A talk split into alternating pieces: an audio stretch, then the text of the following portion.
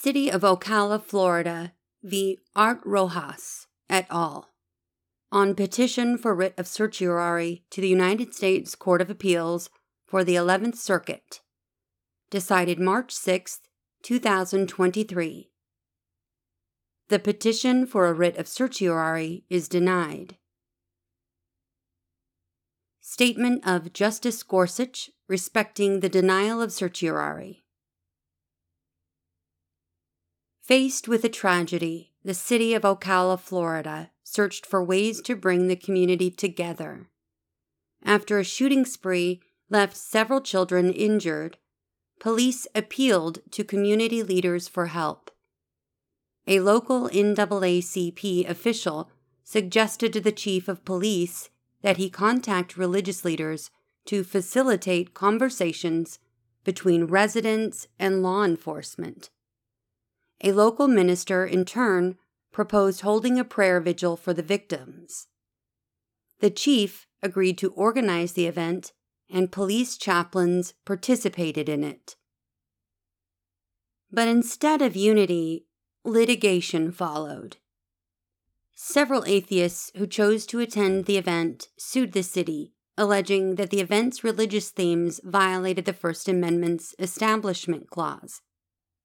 Eventually, the district court granted summary judgment in their favor. The court reasoned that individuals enjoy Article III standing to contest religious speech they find offensive, and that the vigil violated the Establishment Clause under the terms of Lemon v. Kurtzman, 1971.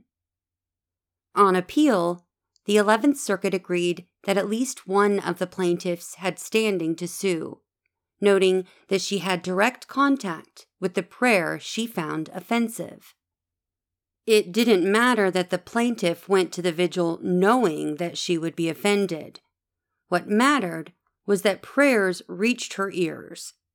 Still, the 11th Circuit vacated the district court's decision on the merits, remanding the case for reconsideration in light of this court's intervening decision in Kennedy v. Bremerton School District, 2022. I do not doubt that the district court must reconsider the merits.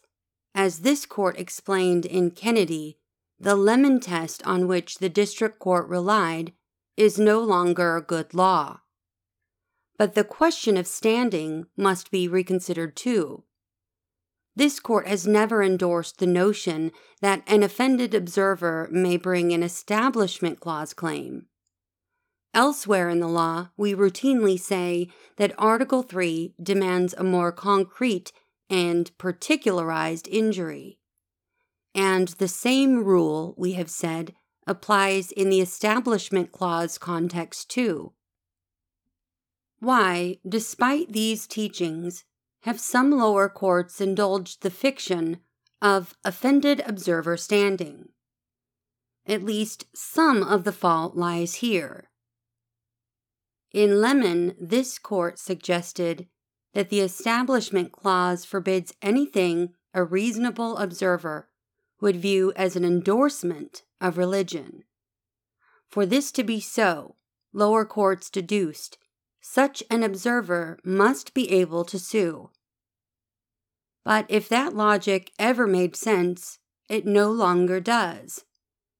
In Kennedy, this court put to rest any question about Lemon's vitality. We held that claims alleging an establishment of religion must be measured against the Constitution's original and historical meaning, not the sensitivities of a hypothetical, reasonable observer. And with the demise of Lemon's reasonable observer test, little excuse now remains for the anomaly of offended observer standing. The gaping hole it tore in standing doctrine in the lower courts should now begin to close. The city asks us to take this case to make just this point. It is an understandable request, but I see no need for the court's intervention at this juncture. This case remains in interlocutory posture. the 11th Circuit has remanded the case to the District Court to permit it to consider Kennedy's implications in the first instance. I would allow that process to unfold. Moving forward, I expect lower courts will recognize that offended observer standing has no more foundation in the law than the Lemon test that inspired it. If I am wrong, the city is free to seek relief here after final judgment. For by now it should be clear that in a large and diverse country, offense can be easily found. Really, most every governmental action probably offends somebody. No doubt, too, that offense can be sincere, sometimes well taken, even wise. But recourse for disagreement and offense does not lie in federal litigation.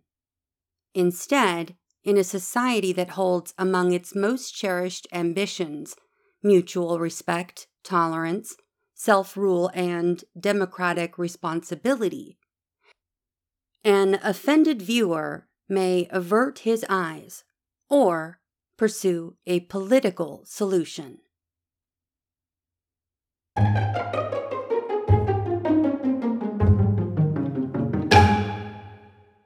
We've come to the end of the opinion. Until next episode, thanks for listening to What SCOTUS Wrote Us.